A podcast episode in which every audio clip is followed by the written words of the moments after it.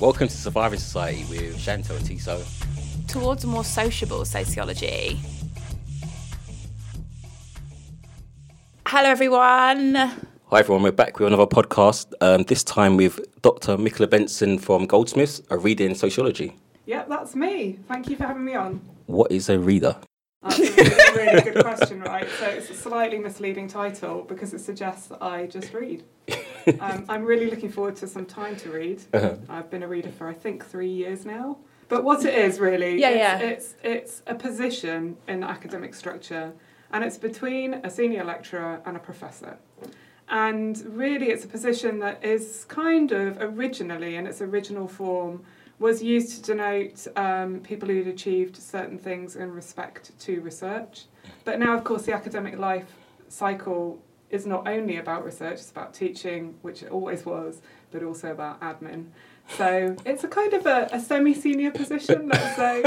Um, it's equivalent to what they call in the US the associate professor.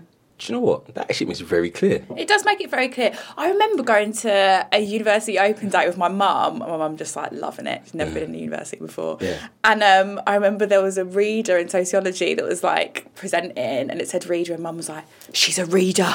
She's a reader." I was like, "Mum, what is that?" And she's like, "It means she gets paid to read all the time." And I was like, "Oh, wow!" But you know- it's not you know, actually that. I, I really wish that was the case. Thank you so much for joining us today, Michaela. You're going to talk to us a bit about your career long research in migration, um, belonging, and citizenship. That's right, isn't it? yeah, I think so. That's what you asked me to do. Yeah.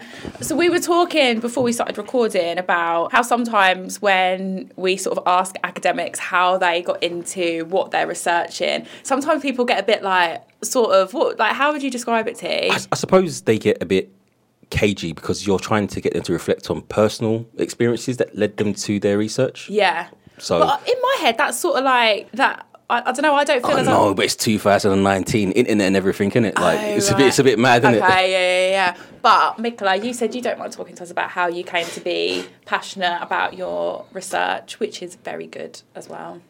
I think that the reason that people get nervous about it is because they're worried that it will come across as slightly too narcissistic. So I apologise in advance. if oh, I don't. I, I don't know. Maybe but I just think it's. I really like hearing about people's stories. Like, I don't know. If you're not an academic and you think, well, how did you get into this? Like, Yeah. you, you think do you just decide this? Because I think when you, people talk, talk about PhDs, well, most of my mates, they just think you just chose this randomly. They don't see a, a kind of genealogy going back the way.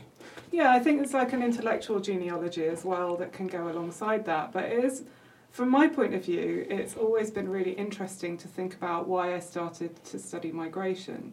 And it is a story that is tied up with my own family history.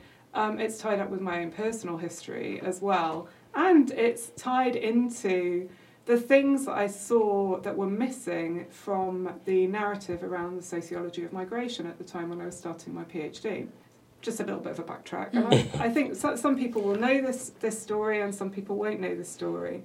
I come from a family of people who migrated. Um, I think that's the first thing to say.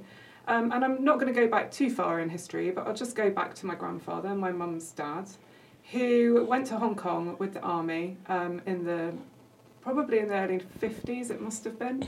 Um, and he met my grandmother, who is Hong Kong Chinese, and he settled down and he married her. Um, and he raised my mother and my aunt in Hong Kong with my grandmother. Um, I think for lots of reasons. I mean, he came from rural Wiltshire. Um, it's very, very clear that the type of life that he could have and the life his children could have would be better in Hong Kong for a variety of reasons, um, including the fact that even within his own family, they would ask him questions about my grandmother, like, you know, did she live in a tree? Those kinds of things. So those are very real histories within my own family. And your grandmother, she's Hong Kong Chinese. Yeah, I, I mean it's it's quite it- it's quite complicated. complica- It's really complicated? complicated because culturally she clearly was Hong Kong Chinese. She's Cant- she was Cantonese speaking. Yep. Um, that's the tradition she came from. She was also born a Muslim, uh, and converted to Christianity. That's so complex, man. Yeah. I know. I think the Tiso's face right now is like Love that. he's animated. and, and also, it's really clear that they'd come to Hong Kong as well. So the origins of her parents were also of migration within that part of the world. Um, I believe that one of her parents was Malaysian, and I think that the other one was uh, had some family history um, from India, India, although yeah. not modern day India, uh, India before partition, because they'd been in Hong Kong for a long time. And I don't, I don't know enough personally about the histories of migration in that part of the world to be able to locate that. But then what happens is we get to my mum turning 18 and she comes to the UK to study, and this is where she met my father.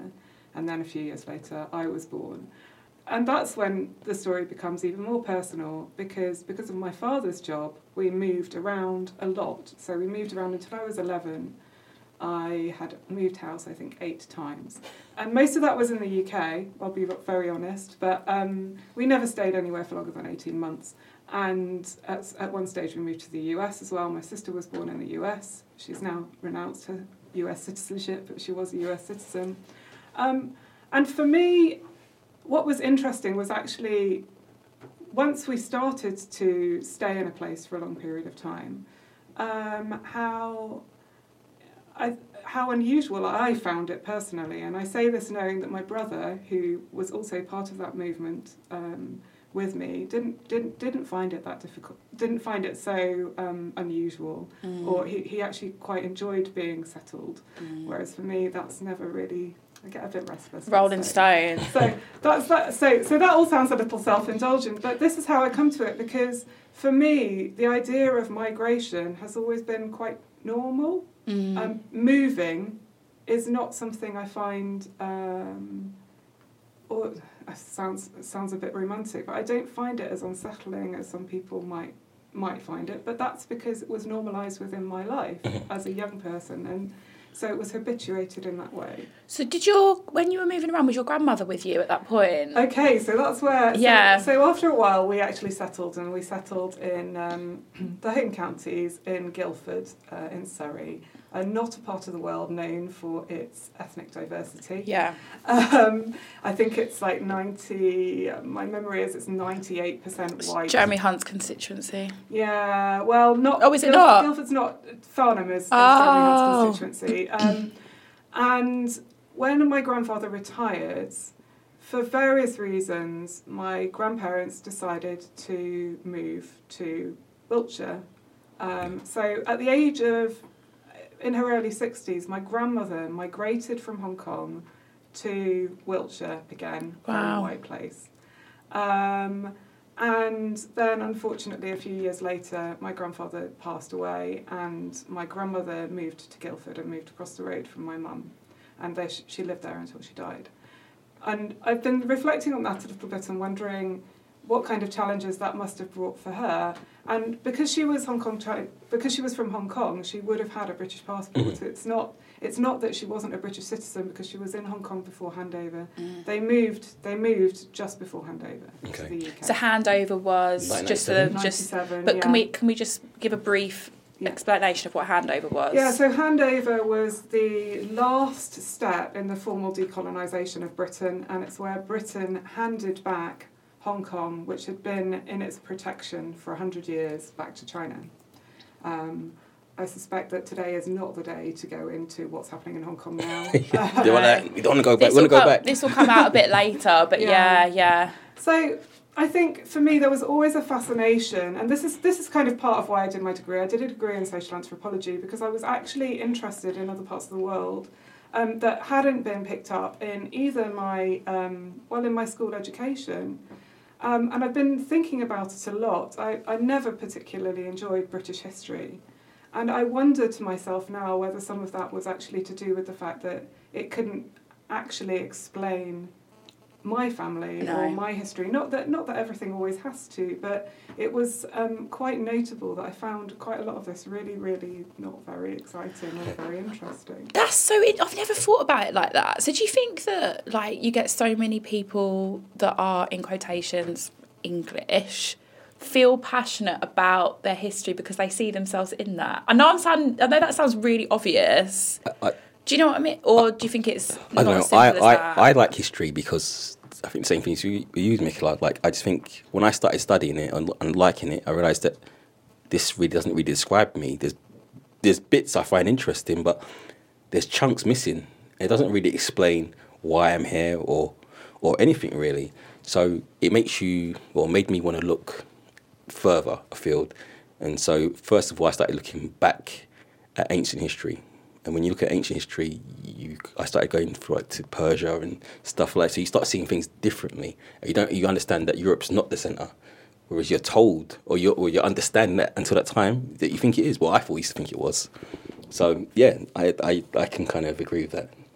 Mm-hmm. Yeah, so I, I, I- I do wonder whether that is the case or whether it was just one of those. Do you know what I mean? It's, it's really difficult, like re repositioning those things. And there were so many things that we knew, like the stories that my grandmother used to tell us about um, the Japanese in Hong Kong at the t- during the war, which my mother tried to stop her from telling because they are horrible, Yeah. violent stories about what happened there. Um, that kind of change our perspective on things. They say, "Ah, there there are four of us, so so it's Four, si- uh, four we- children, yeah, yeah. four children, and, and and so we're a big family. But we always had that experience of kind of transnational caring. My grandmother would come over and look after us for long periods of time over the summer before she moved back to the UK, and the experience um, of finding my grandmother othered within my own home. Uh, when people would come over in the streets in this very, very white town that we lived in, um, have always uh, flavoured my, my understanding of the world. And just, just one example, um, I remember being very young and my parents had gone away for the weekend. My grandmother was there looking after me. I must have been about, probably about eight or nine. I can't remember whether my sister was born, my younger, one of my younger sisters. And this friend came round to play for the afternoon, as you do. And we're sitting in the living room. Um, and she says to me, oh, um, you know, I, I, I'd like a drink. I'm like, oh, go into the kitchen and ask my grandmother. And she goes into the kitchen and she comes back and she bursts into tears. I said, well, um, are you okay? And she said, oh, there's a funny lady in your kitchen. So I go and I walk into the kitchen and I see my grandmother and I come back and I say, what do you mean there's a funny lady in my kitchen? In my kitchen, my grandmother's in the kitchen.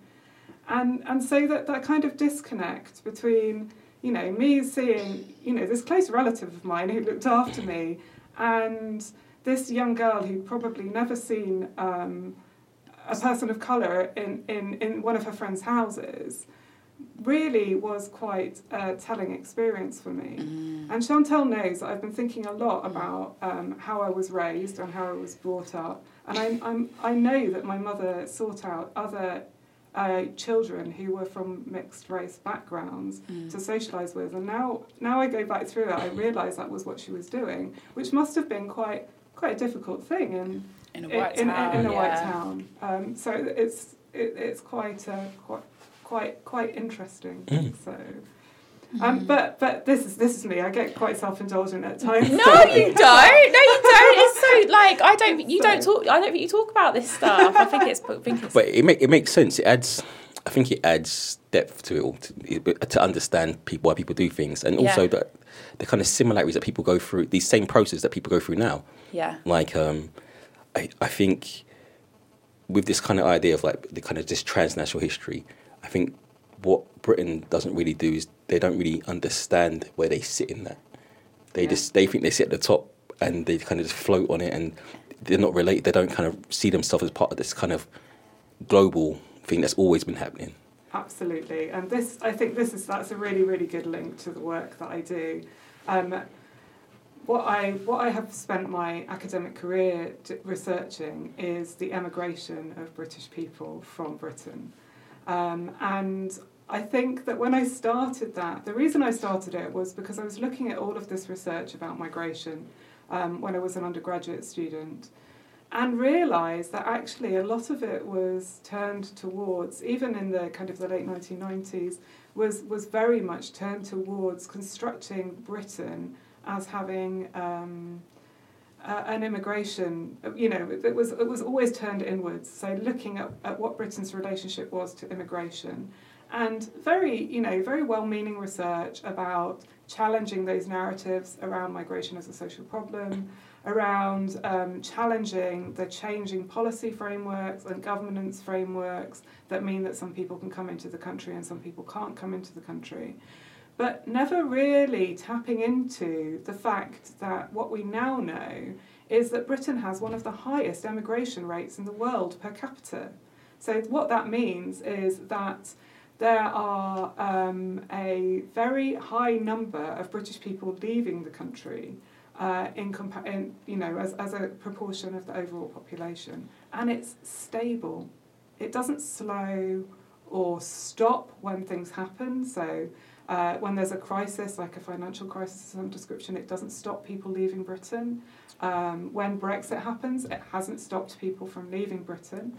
Um, so I don't think that we can really talk about migration unless we understand that migration is about people moving in and out, but also moving around. Mm-hmm. And that has become, that's been lost from the discussion around the sociology of migration. If you go back to the 1930s, when of course we were in a really different period of Britain's history, uh, we are in the imperial history at that point, um, actually migration research was about people moving in and out, and it was about people moving around the country. So movement, at that time I think they were starting to see the beginnings of the kind of migrations down towards London, which started to really expand in the 1960s. And I think to have a more balanced conversation about migration in Britain, we should actually be linking these things back up together. Whenever I think of that kind of debate and how it's framed, the exporting of people from the UK is seen as someone who's an expat. It's not someone who's a immigrant or a, a parasite or all those kind of negative terms. So they're seen as someone who's I don't know. I remember I read the definition somewhere. Someone said like they go there and they, they contribute in inverted commas. So they've, they've got money, they've got income, so they're not looking to kind of be a burden on that country. And they normally go to places like Australia or somewhere like Thailand or so it it's I don't know how they see themselves. I don't know. It's still that kind of like notion that they're still not part of that transnational history. There's immigrants who are those lot, and there's expats who was us, who were quite that kind of follow the same tropes of civilized, got money, doing things. That's what that's what I have kind of come across. I, that's, I, I think that's really really helpful to say because of course this is, this is my yeah, massive. This is this is Michaela's. I was going to say Michaela's is going to come back with something good now. well, hopefully, um, I think that there's there's it's really important to recognise that whenever we're talking about migration the story is clouded by um, stereotypes and misrepresentations. Mm. And when it comes to consideration of British citizens who live abroad, we have to distinguish between those representations and the work that those representations do and the lives and experiences of the people that we're talking about. So when we look at those stereotypes, I think we should ask ourselves the question of what work are they doing? And the way that you've just described it is really helpful because what it shows is how binary that um, narrative about migration is, which is you're either deserving or you're undeserving. You're either contributing or you're not contributing. When you reposition that stereotype and representation of the expatriate against the stereotype and representation of the migrant, you can start to see very clearly what some of the values are that play out in both of those cases. They're, they're dichotomous representations. what they don't do is tell us anything about the people themselves who's migrating, why they're migrating, uh, what their lives are like, what their experiences are like, what the structures are that support and facilitate those things. I think in the current climate, what they also do is they highlight to us who we value as a citizen. Mm. And they highlight very much, unfortunately and very starkly, this idea of the contributory citizen, the person who pays their way. In other um, national contexts, it plays out as kind of like the good migrant, um, or um, I've heard it in, re- in respect to the work that I've done with North Americans who've moved to Panama, you know, the contrast between themselves and the ugly American who doesn't behave in the right way. They tell us lots of things about the over-privileging of particularly economic understandings of integration. I've got air quotes around this. is one of my hated terms. Um, that you know kind of normalise particular understandings of what it means to be um, a valuable subject within within this particular environment.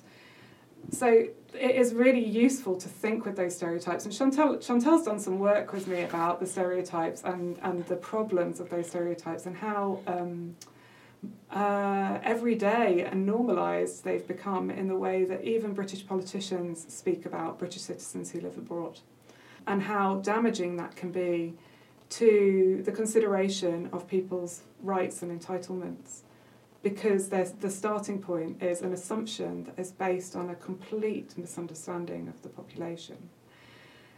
What I normally use to uh, explain um, how we need to understand the diversity of British citizens who live abroad is talking about the fact that when we talk about British citizens who live in Europe, which is what I'm doing at the moment on the Brexpats research project, we're talking about 79% of that population are of working age and below. They're not retired. You talk about first of all the biggest one of the biggest myths is that they're all old and Yeah. old white retirees, but actually seventy nine percent of them are working age.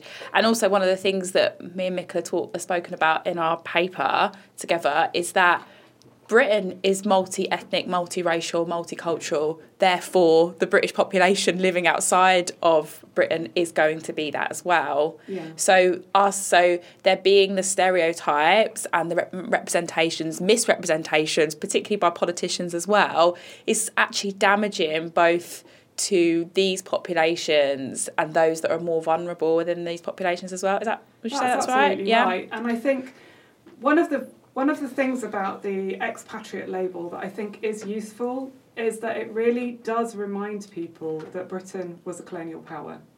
And I think that that's really important. It's really important in terms of understanding how it is that British citizens have been able to move and settle in every single part of the world. That is very, very important, but that's a structural condition. That's a historical structural condition that doesn't necessarily translate into the behaviour of all British people who live abroad. because I was thinking like that that structural nature no, that structural nature of it all kind of ties into the idea that the Europeans are industrious. So this kind of naked individual, individualism, individualism. So when they go somewhere, like when they went to America, it's our land. We turn this land into something. So when they go this that, that expatriate, like they go there and do something that's con- that they can contribute to society, and that notion runs quite deep in like European history. Like so, when you look at the far right debates, they they tend this is we made America, we made Australia, we made this civilization, and it's that notion that when they when Europeans go places, they do something productive, and that's why that kind of expat label sits quite well with them. So they don't feel that they're part of whatever culture they go to, they are contributors to that culture, and like I well, there are people like John Tyndall and, and Nick Griffin. They kind of talk about this all the time, and this narrative runs through. But what I think is quite interesting about that, though, T, and if you look at yeah representations of these populations, particularly by those that have power, part of the establishment, politicians, whatever, is that their arguments about these people being contributors and integrated and whatever just don't actually help even their cause or what they're trying. Do do you know what I mean? Like that's what I find fascinating about it because actually, like you've got representations of British people during the during Brexit from in Parliament. They're talking about these people as if they're like um, ex-military. Um, that they have contributed loads of taxes and that they need to be protected, all this stuff. But actually, like, it's so much, there's so much more to it. And even if they actually looked at the population more deeply and understood who they were, even that might improve their, in, in quotations, cause. Like, I'm not saying I'm not pro their cause, but like, do you know what I mean? It's just fascinating that they still say this stuff. It's so, it's so symbolic. but it's, it's so deeply ingrained in people's heads. Like It's just not true. I know it's not that's true, what it's but, like. but, but that's the that's the point. It's, it's a myth, and Yeah. that myth is so it's so It's it- powerful. it's so It's a powerful. very powerful myth, and I think I think you have touched on something from the point of view of what is essentially a settler, settler colonialist narrative in the way that that might be being mobilised by the far right, um, versus what you're talking about, which is to do with a very different type of narrative, which is UK Parliament really retrenching around like an understanding, really, really actually um, kind of um, bounded by the borders of the British Isles. Yeah. So not really being able to reconcile that there are British citizens for whom they may have some responsibility who aren't here. And, and because they're not here, they also don't have any political sway for various reasons because they don't have overseas representation, for example, Oh, and yeah, they lose yeah, the right yeah. to vote after 15 Yeah. years. So I think that there are two, two different narratives playing out, the myths working in two quite different ways in that respect. And I think what's frustrating about it um, as an academic is the extent to which, you know, you know, you never trust politicians to get it right. Um, but the frustration that I have faced as an academic throughout the 15 years or more, actually, I think it's 17 now, that I've been doing this research, is in getting uh, academics, uh, getting scholars to see past those myths. And that really has been, I mean, the last few years have been quite different in some respects because of Brexit and because of those kinds of discussions around what Brexit means for British citizens who live in the EU 27 who are losing their European Union citizenship, which are the terms on which they've been able to settle in those places so far. There's been a slight shift towards recognising that actually maybe we should be paying more attention to this. And I think that the objection to, I don't know whether it's an objection, it's a kind of a lukewarm reception, I think I would say, but also one that is often framed in terms of, well, why are you looking at these privileged people? Um, has has been precisely to do with a kind of misunderstanding of the diversity of the population. There's very little knowledge, statistical knowledge about who this population are, and what we have is, uh you know, I should say, quite deeply flawed, um, and like a you know a consistent not looking that way um, at who these people are, what their experiences are, not necessarily considering them as uh, people who have migrated. Um, and that also is a consequence of kind of research uh, that is internalized to Europe, that looks at movement within Europe as something different to movement outside of Europe or movement into Europe. Um, so I think that there are lots of different agendas that play out by which you find the case of British people who've left Britain um, marginalised in various ways because it just doesn't quite fit anywhere. So I, I was just thinking, then if it, if we if we have all these kind of like contradictions, um, so how do you define? I think one of the problems is how do you define someone who's a citizen? Like if we're so concerned about the idea of a nation state and the people in this particular territory are British or French, if they're somewhere else, who are they? this is that's that's that's interesting because this is what this is what's come out in Yeah. in um, Michaela's research, like how close people still feel to Britishness, Yeah. even when but it's but that's it's tied into that kind of colonial actually like when i speak to my gran like she will she will gladly put out a passport it, it's it has a kind of uh, power to it to say that i'm british i'm British. I british think it functions on different levels, and I think there, there, are- there are questions about how you mobilise that and operationalise it in doing research with British citizens who live overseas, um, as much as how you understand how people themselves understand that that uh, practice of being a citizen.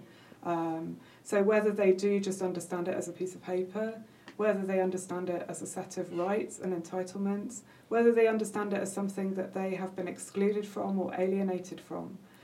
And we've thought a lot about this in relation to the Brexpats research, partly because we've also been working in Ireland where you're dealing with British citizens on paper because they may have a British passport who don't have any, uh, well, they, they probably do have a strong sense of um, themselves as British vis a vis people who don't have a British passport but are nevertheless from Northern Ireland but have an Irish passport instead yeah yeah.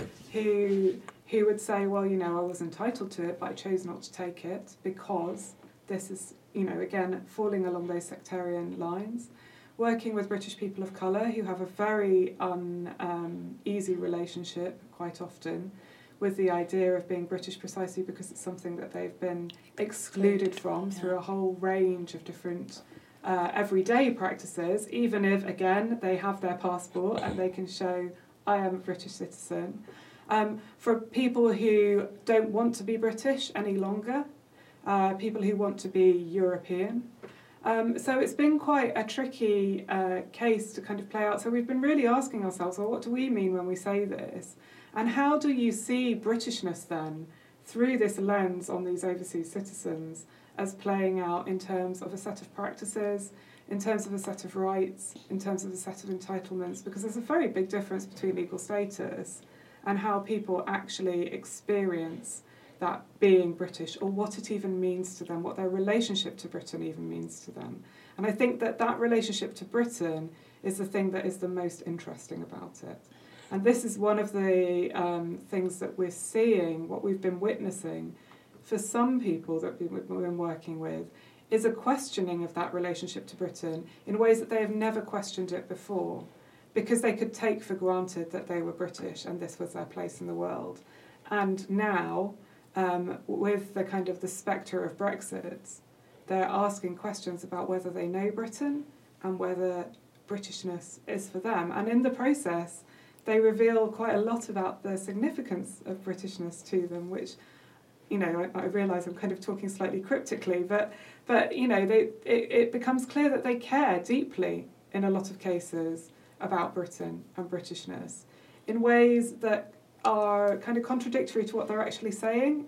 It's if you see what I mean, the kind of the volume of emotion and passion that's communicated through that um, can often be counter to their well, you know, look what they've done. Um, they've voted to leave the European Union and they don't care about us. And Britain has become this awful uh, racist, xenophobic place.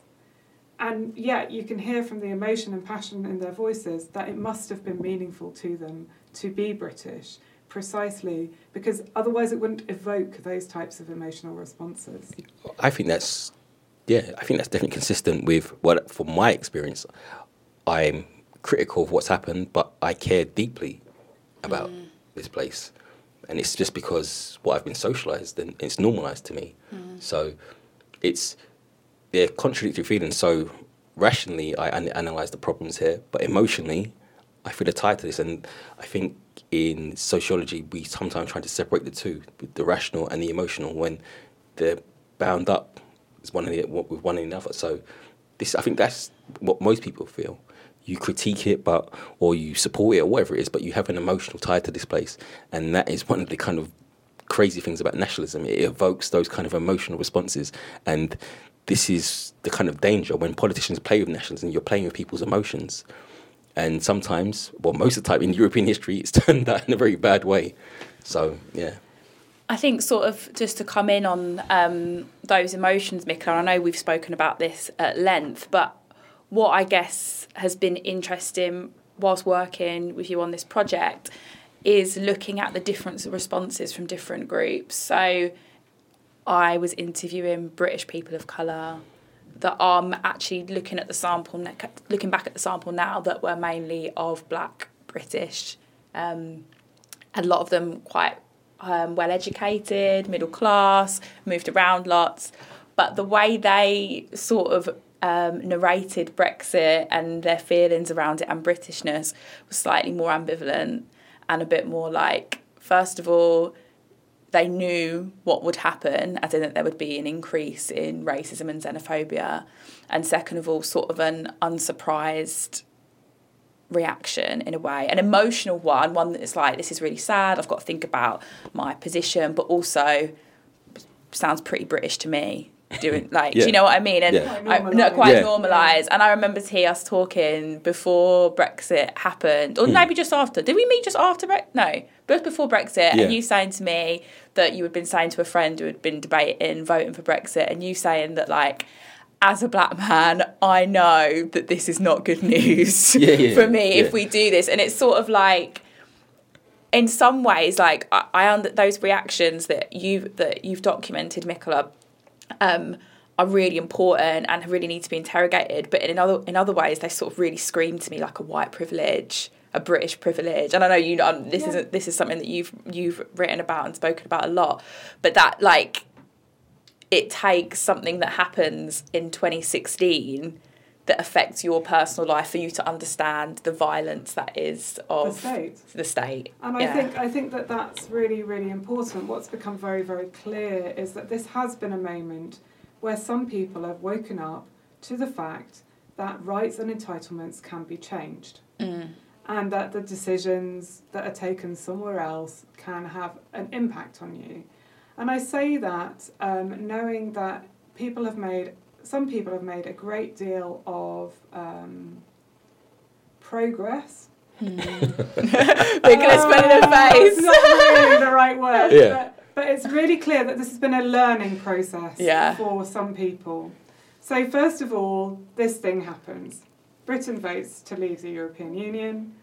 People are upset and outraged. And, and, and I should also say, and I always caveat this because there'll be someone listening who says, but didn't British people who live in Europe vote to leave? Yes, of course, there are British people who live in Europe who voted to leave. Who are interested, They're interested, but They're not. There's not that many. There's not that many. Well, I think Oh. there are there are a fair number, but Yeah. but they're not they're not the majority. Uh, well, at least not the majority in our sample. Yeah. Um, and so they wake up to that, and then they start to interpret it. Well, what does this mean? Well, this means that Britain is racist and xenophobic.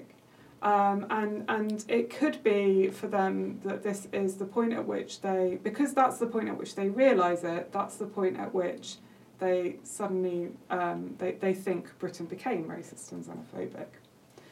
And I think one of the things that has been more interesting in recent months is the extent to which some some people, and I would say it's not a huge number of people, are starting to link that together and to understand how it's connected to all of those other issues about how Britain has controlled its borders and how Europe has controlled its borders. And I think that that's it's positive that people recognise that. I think one of the dangers with Brexit, and Chantal knows my my other bugbear about Brexit, which is the fact that it's far too easy for European citizens, for British citizens who live abroad who are having their rights changed, to present themselves as somehow exceptional. Um, as Yeah. though this is the first time ever that anyone's rights were ever changed, taken away, uh, anyone's entitlements, right to reside, was ever changed. And one of the things that upset me quite a lot, and I will use the word upset quite deliberately here, right at the start of the project, was the kind of discovery that what could have been a moment of solidarity with other um, migrant communities, Non-EU, non. EU, and third country nationals, that never really came to fruition in the way that I thought it could have done. And I think that this reinforces that idea that somehow, if you are um, European uh, or if you're British, uh, because obviously we will cease to be European um, fairly shortly at some stage, um, that you are somehow special and that you have um, you are entitled to more than other people, which of course freedom of movement regulation in within Europe is a way of privileging movement of people who hold this strange thing called European Union citizenship. So it was already a privileged position within broader contexts of migration governance where people are vetted for their ability to um, meet particular terms of crossing borders. The other thing that it does, which has also um, been, I, I don't think that this gets said often enough, freedom of movement is not free. It's not uh, open for everyone to move. Okay, even European citizens, there are terms and conditions that apply to this. It's conditional right to reside in another country after a period of time. And what this means is that freedom of movement within Europe was highly differentiated. So even within that European demos, um, there were people who were always questioned for their right to move. And I think there's a great piece um, on the Verso blog by um, Luke Butterley that's about uh, who gets stopped at the border between Ireland and Britain. And that border between Ireland and Britain isn't actually, you know, is, is governed by an entirely different free movement regulation, which is the Common Travel Area, which has been in force since the 1920s. Um, actually, probably the 1940s officially. And I, I'm sure that it won't surprise you to know that if you are a British person of colour or an Irish person of colour, you're much more likely to be stopped at that border, which is allegedly one that we can all cross without, you know, without any without any second guess. The other people, all we have to do is we have to think about how the Roma have been treated Yeah. to understand how uh, differentiated and uneven that experience of free movement has been. Brexit is actually making that visible, whether it's through the settled status scheme, whether it's through how British citizens are being treated in other EU member states. But the issues that um, are at play within uh, our considerations of British citizens living in the EU, EU citizens living in the UK, really do need to recognise um, that this is positioned within quite drastically changing migration regimes across Europe that are becoming increasingly punitive and increasingly brutal. So this has got to be set within that, and that's not to say that the experience of these people needs to be made even more. They need to be punished, you know, even more along the, the same lines as other people. But there is a hierarchy. There's a hierarchy of belonging within Europe, and there's a hierarchy of access to rights and entitlements that I think it's time that we really opened up and were honest about. And we need to understand how that's racialized. we need to understand how that is um, also gendered. And we need to understand how it privileges uh, populations who are able bodied. You know, there are so many intersectional concerns that we need to bring to the table in understanding that. That I think actually that focus on, and I say this knowing I focus on British people who live abroad, um, on nationalism, on, on the kind of nationality as the marker, actually obscures. That is like mic drop. Yeah, that, that's, That's a lot. like- so that's a lot. That's a lot. That's that's That's a lot. that's it is. It's pat But- really. See, I obviously I agree with all that, but it's trying to trying to place that narrative against the myth. Mm. People people are so entrenched in that myth. Europeans are so entrenched. The idea that the fact that Brexit caused it caused like a midlife crisis for this country to kind of think of themselves as part of this global village of people that migrate everywhere and this who belongs here. Do you belong here? I do. Do these people belong here? Do they have the same rights as me? Why should they have the same rights? I've lived here, contributed, but they've come here and they're getting the same rights as me. This kind of narrative is so powerful, and you think, well, the truth is a lot more messy. It's a lot it's a lot more nuanced and it needs a bit more explaining. And people just like Nigel Farage just kind of hitting on the head. People love simple, short, emotive notes that they can just jump on. And an academic's work is never that way. Never. so I I don't know how we cause this kind of structural change in to, in today's in today's uh, environment because like I said most people are not really interested in the nuance they just want someone to say you're okay you're not and Yeah. this narrative has been I, I I read an article the other day about the EU shifting their borders outside the kind of the actual territories of the European Union so they've kind of made made deals with countries like Niger in Africa saying we'll give you a million a billion euros but you stop people coming through Niger so effectively the Euro- European borders are in Africa now rather than at the territor- territorial boundaries of where they the countries end Yeah. so effectively, they've made a crime of trying to make your life better um, in another country where they don't have any legal laws. And if, if sovereignty is a big, big issue, Yeah. this, that goes out the window. Who has sovereignty? They, who, who they decide has sovereignty. I think that's. I mean, this is why I think it's really important that we don't get too fixated on Brexit as an exceptional Yeah. thing, or as Britain as exceptionally, uh, as exceptional in its bordering regime, um, as exceptional as Chantal and I have talked in its in its uh, racism, for example, because at the heart of that European project um, that produces this ever expansive like removal of things from their territories and the positioning of their territories in other people's sovereign states is the fact that we know that Europe is a white project. It has been a white project in the whole of its history. And this is what we're seeing playing out in these ways. And we're seeing it come together with ideas around neoliberal economics. We're seeing it coming together in kind of increasing levels of inequality on the ground in most of those countries. Britain is, is quite exceptional in the extent of that inequality for lots and lots of reasons. And we're seeing it coming together in the privileging of a population of Europeans who are imagined as phenotypically white, um, I would say. Um, and anyone who doesn't quite conform with that narrative or can't be, I, I mean, it's a bit more complicated than that because really at the heart of ideas around migration within Europe and migration from beyond is this idealized type of worker that they have in mind. Mm. And that idealized type of worker is often a man, a single man without a family, um, who can come and do the work that's required and then can leave. You know, these ideas of this kind of reserve army of labour. Um, and so it does mean that lots of legal structures that are in place, whether that's to do with um, third country nationals, so people coming from outside Europe or not, actually the legal structures are complicit within the reproduction of particular understandings. And when we start to look uh, of who is a migrant, and when we start to look at um, who is then excluded, you can start to see how this plays out. Mm.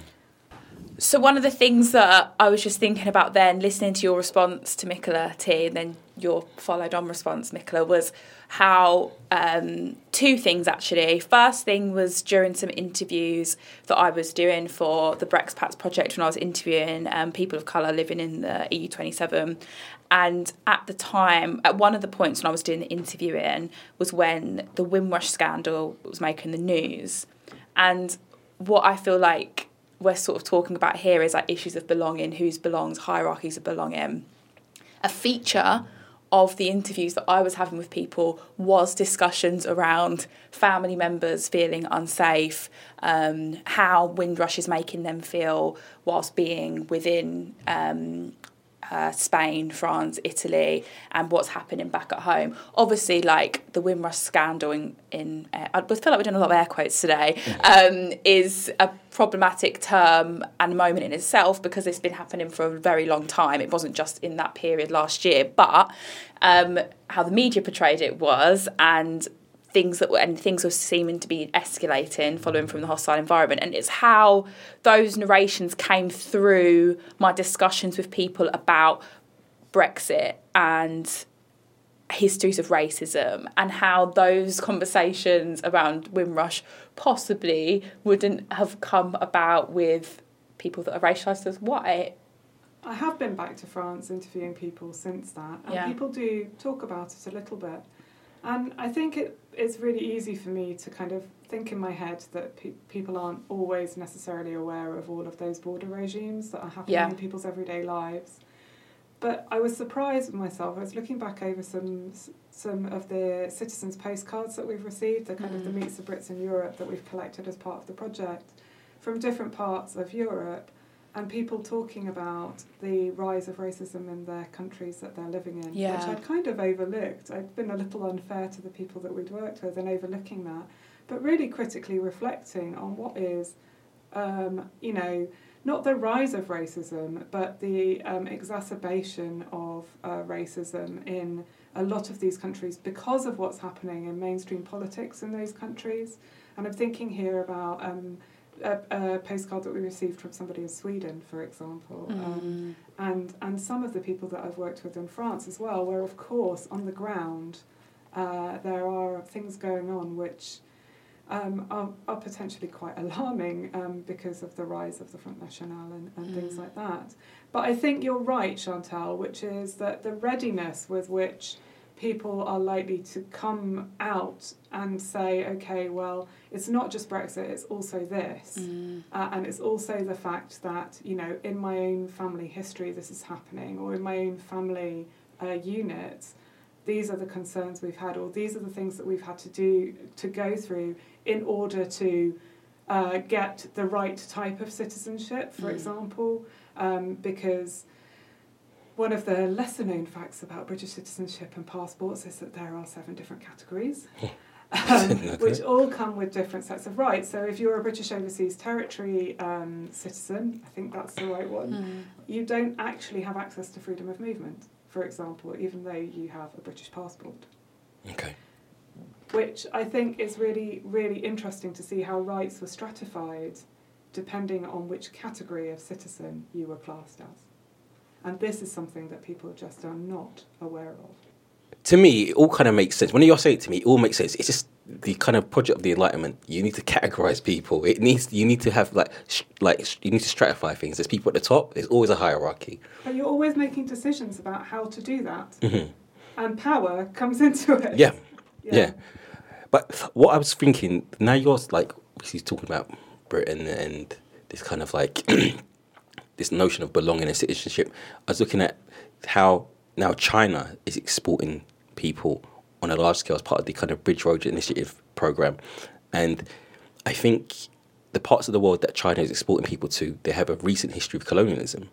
So the people on the on the ground, their reaction has been they feel like the Chinese taking it. So it's there's a whole new set of racisms and a whole new set of gendered norms are, are coming out that that we I don't know I don't think people have even started to look at at the moment because uh, especially in in in Grenada where my parents are from or where I was recently in the Far East, people are saying about the they feel the Chinese are taking over Australia, saying the Chinese are they're too wealthy, they're coming over and buying everything up. That's the narrative.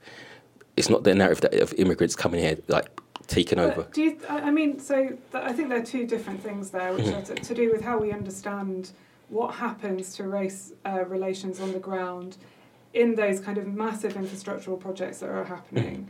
There's also, again, that narrative and that representation. And I'm going to say something that's probably quite unpopular, but I think even when we're talking about those, re- mis- those representations of wealthy migrants, we have got to be really careful because they're highly racialized as well. So I remember back in in the in around 2011 2012, Emma Jackson and I were doing some research on the middle classes uh, in London, and one of the narratives that was coming out of one of the neighbourhoods we were working in was to do with these really um, the wealthy Russians that were moving in, and these narratives about the Russians were despicable. Yeah, yeah, yeah. It's They true, really true, are. yeah. You know, they you know they build these. You know, they present them as tasteless. They present them as gangsters. They go through all of these narratives, and I think that they are. They tell you absolutely nothing about those people. They tell you about people's concerns, but they also tell you about how deeply ingrained those ideas about who is allowed to be here and who has a right to be here. Um, as as as you know, those discussions about um, kind of really really unpleasant discussions about about refugees, asylum seekers, people taking benefits, which I think we've got. I think the whole narrative needs to shift. I don't. I, I and as I said, I suspect that that's an unpopular opinion, but I I really think that we've got ourselves into a mess. You've talked about the far right. You've talked about Farage. This is a problem that's been 30 years in the making at least.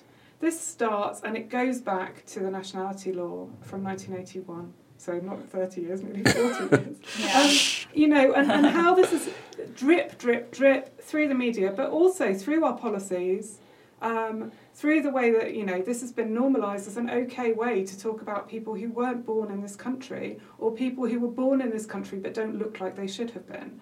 And I think that these are really, they're really, really big problems. And I don't think we're, you know, I, I know my parents, for example, with me in the 1980s, and, and you know, um, were concerned about bringing up children who were mixed race in this country. And this is probably the reason why my grandparents didn't bring my mother up here either, because there, there has been this long standing problem with this kind of this understanding of who's British, which is shaped through our history books, through our schooling, you know, and all of these things, which which continue to present this island as somehow the kind of the sovereign property of this group of people that probably never existed, you know. And I think that that's. Sorry, I got a bit angry. no, it's good. We No. like it. That's what we. That's what we want on the. I, I, I agree, uh, but and I always come back to but but but how do we do that? Like it's lots of It's a com- really big challenge. Yeah, it's, it's- a really big challenge. but talking to people, even when I talk to people, sometimes when you're talking to people, they're so unaware of how they've been socialized. They see no continuity between themselves, who's uh, a liberal person, and a someone who's on the far right, some crazy person shouting out whatever in the street. They, they see no continuity in them and what they're defending. This notion of Britishness, this notion of whatever it is that exists, or how, or how they, they don't even know how to describe it. So when you're talking to them, you're I'm when I'm saying stuff, they actually look shocked, and it's sometimes down to their the understanding of history, how they locate Britain in this kind of global history pattern. But it's it's such a challenge because most people are not they're not aware of it. So this is so I think that, and I don't think this is this is for all sociology or all academia that does um, social research. But I do think that as time goes on and as things get worse, I feel like that we have to be more explicit in what the real what real term consequences have been for certain things, whether it's a rise in the mainstream um, racism and xenophobia. So, like we, myself and Mika, when we wrote our paper together, we purposely made sure that there were things that were in there that people would find uncomfortable to read, and it's not to it, it's not to shock, but it's to inform. It's to say, look, this is what is happening. These are real things. So, an example being that one of the people, a black guy that I interviewed, who lives in the Netherlands, was beaten up by the AFD. Another black woman had had a gun put in her face, and I'm not saying that the way you change things is by like giving people examples of violence, but I do think as sociologists we have to think more how do we use the social research that we have to help people understand how bad this situation is. Like, does that does it that make does sense? make sense? But I think that there's another thing as well, and another thing that we tried to do in this paper was we tried to highlight the kind of the structural and the systemic dimensions of this over and above Yeah. that out and out racial violence Yeah. that happens in the streets. And there's a really good reason for doing that, and I think this is something that we have to also be aware of. One of the things that gives those people who just, you know, they just reproduce things on a day to day basis, they're not the people that we who'd go out in the streets and beat up somebody because of the colour of their skin. They're the people who would say, oh, you know, it's terrible that that's happening.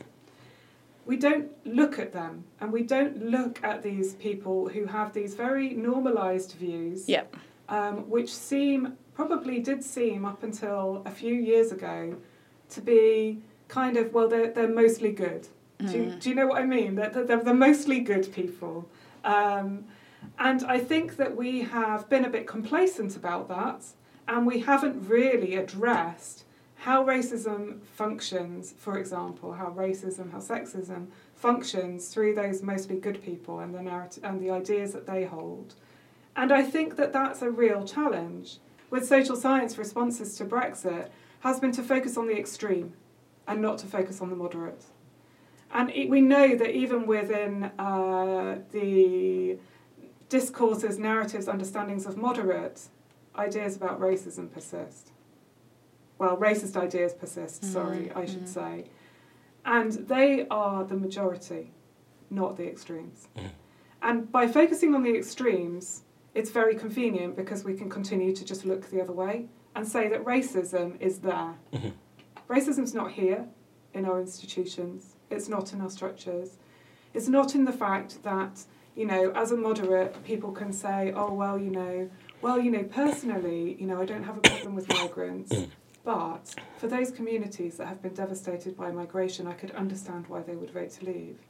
I mean, this is the myth in action. We know that 59% of the population who voted to leave the European Union are from the home counties, are pretty middle class, well heeled. Thank you, Danny Dorling. Yes. Thank you, Danny Dorling. that. Um, and yet, who's there? Who's in Guildford? Who's in uh, Tunbridge Wells? Who's in Cornwall? Three hundred thousand you know, Leave talking, voters. talking to these talking to these people who who to all intents and purposes on any polling would demonstrate that they have moderate political opinions. And how did we get to this stage? And we can we can spend a lot of time backtracking and, and kind of making excuses for why people do these things. But I think we have got to face up to the fact that um, you know there are that those racist ideologies have become everyday. They've become common sense. and this is a really, really big problem. And I don't know what the answer is. except that we have to keep finding ways of challenging people, of making this knowledge public in ways that mm. people can digest. Mhm. Because and, and it's the moderates, you know, I can go out, I can shout about the far right. The far mm-hmm. right aren't going to listen mm-hmm. to me, you mm-hmm. know. But and, and actually, they're not the people whose opinions we can change. Yeah, no, hundred percent. I. It, it's talking to people, but the, but it's the it's the mundane. That's the problem. It's Yeah. because it's so everyday, and so they individualize acts of racism or acts. So they say, well, that's a racist person because he's outwardly racist, and they don't realize the kind of notion that your s- race is socialized. You've, you're grown up in this, and it's it's that disconnect Yeah. that it there's individual like I said like I said with the um, acts of far right extremism. So when that white guy kills someone, he's you can identify he's a bad person. Yeah. But that same narrative, when if you flip it over, when you talk about Islam, they say even though it, that that guy did it, they cast all of Islam as a problem because they understand in that case there's a socialization, there's a continuity between the two. But, they don't see, they don't take their own position or how they Yeah. socialise as a contributor to that white guy killing Yeah. all those But I people. think I, I think what's really significant about this, and this is why sociology has to continue, Mhm. and I think you also have to understand it. I mean, I'm, I'm not I'm not really as pessimistic as I come, as fatalistic as I come across, but I think that you also have to understand how a lot of this is caught up in the way in which critical social sciences, like sociology, are repeatedly placed under pressure because we have that narrative. We understand structure and agencies simply. I mean, we understand that, you know, an individual is never an individual. an individual is constructed through the various interplay of them with, you know, the structures within society um, that, that, you know, are, are definitely there. We understand that. And yet it's not our knowledge that's the mainstream social science. Mm-hmm. It's not our knowledge that comes across in the media, with a few exceptions, a few really, really good exceptions.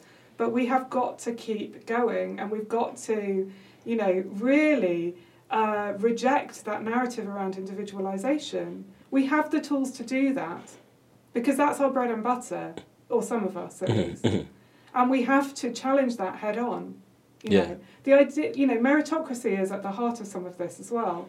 The the ideal of meritocracy, which is about the individual who manages to pull themselves up by their bootstraps and get through life, is one which is quite damaging actually towards understanding these broader structural issues Yeah, because no one does anything on their own. Mm. yeah, it's really difficult because I sort of feel I'm totally with you, Michaela. By the way, that was a I like that little I like Yeah. that's a good monologue at the end. But I think one of the things that I'm sort of struggling with is the sort of urgency of what is happening. Obviously, like politics moving very quickly. Part of that is because we have the news constantly and all that. But I feel like I'm witnessing on the ground real sort of violence and racism. Like, and I've said this on the podcast like so many times, but I feel like it is getting worse. Like, I interviewed someone um, for my PhD, actually, a black mixed race guy. He's like 19, and he was doing um, a internship in the East Midlands, and he got chased by um, two like EDL guys in a white van. They tried to run him and his two black mates over, and like he was really like laid back about it. He was just telling me like, "Oh yeah, this happened the other day." Like he's first of all, he's like sat there and was saying to me like, "Yeah, I haven't really experienced that much racism," and just told me that that happened recently. And I know I'm not trying to exceptionalize this moment or say that these It's things haven't happened up. before, but I do really feel like I agree with you, Michaela. Sociology is needed now. So it really, really, really is, and we've got to keep going. But I am worried that we've run out of time. No, but see, this, this, is what, this is what I mean. When I've when I've spoken to older people, and I, I've asked them, like I spoke to another guy who he came to the country in 1975, and I said, in your experience, your lived experience, have things changed since 1975? He said, no. It's just that I've learned how to navigate that. okay. In my lived experience, I've learned how to navigate. So when someone doesn't sit next to me because there's a seat there and they don't want to sit next to me, I don't take that person anymore. Mm. I've normalized that behavior.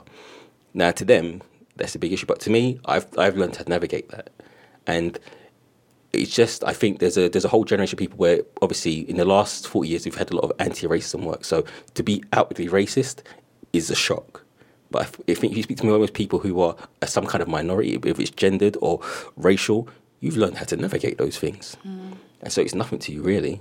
But now Brexit, it's not to cause it a ramp up, but people are just more explicit about it. But you just still navigate it. I still see the same different, Yeah, different ways, routes. yeah. And I, I, but that in itself points to all of the problems, doesn't it? Yeah. People have to find individual solutions Mhm. to live their lives. Yeah. To just be able to live their lives. That that's the case. And the the you know you're absolutely right. It's ramped it up. It's ramped things up. It's also those hierarchies of belonging are never stable. They're constantly shifting. Different populations are also finding themselves within the remit of the discussion about who's allowed to be here and who's not allowed to be here. I think that what it does, Chantal, is it really sharpens the fact that more than anything, we have got to keep on with Mm. the project, the kind of the public project of sociology, and I say that in the most critical sociology way. I think that now more than ever, we're needed and we have to speak up. I think we have been, you know, there have been various forces which have meant that that, that, that, that, that narrative has been dumbed down um, or has, has been dampened, I think, actually, not dumbed down. Um, and I think that we really have to, we, we need to put our money where our mouth is. I mean, um, you know, you know, I've been in my nice cocoon of the ivory tower uh, for, you know, 10 or so years. I've started to podcast now, you know. Um, I think that the, you know, there is, it, it's time. It's really time for this. You know, there's an older generation of scholars who've always been doing this. Mm. Um, and I think we have to work as a subject community um, to really actually um, try to push that knowledge out there. And it's going to be hard, it's not going to be easy. I mean, we've had this recent experience of trying to get something that's kind of not quite academic published about race, Brexit, British people who live abroad, um, and we've just been met with barrier after barrier after barrier. Because it's not giving you the yes or no answer. It's not giving you the binary. It's Yeah. saying things are complicated. Yeah, okay. And I think, and I think that we have to find ways, and we have to support each other to find ways of moving that knowledge outwards. Because I smashed it. Smashed it. It's powerful. It's powerful, isn't it? It It's powerful. it I'll, is. I'll start a war. You're probably, you're probably just being too kind. I No, wrote no, it for an it's so clear. It's so It's clear. so true. It's so clear. well, for, from my point of view, it's true. There's a lot of people out there thinking, "Oh, I'd probably be talking a load of nonsense. But yeah, no, I agree. I agree. I'll let you know what my dad says when you listen to that. He'll probably tell me there were loads of words he didn't understand. So that's, uh, Thank you so much for joining us today, Michaela. Yeah, thank you. Thank you. It's good. Um, so we'll be back every week. Um, don't forget to subscribe and rate us. Um, also, if you've joined our Patreon community, you will be having a new episode as well on top of this free one. Whoop, whoop, whoop.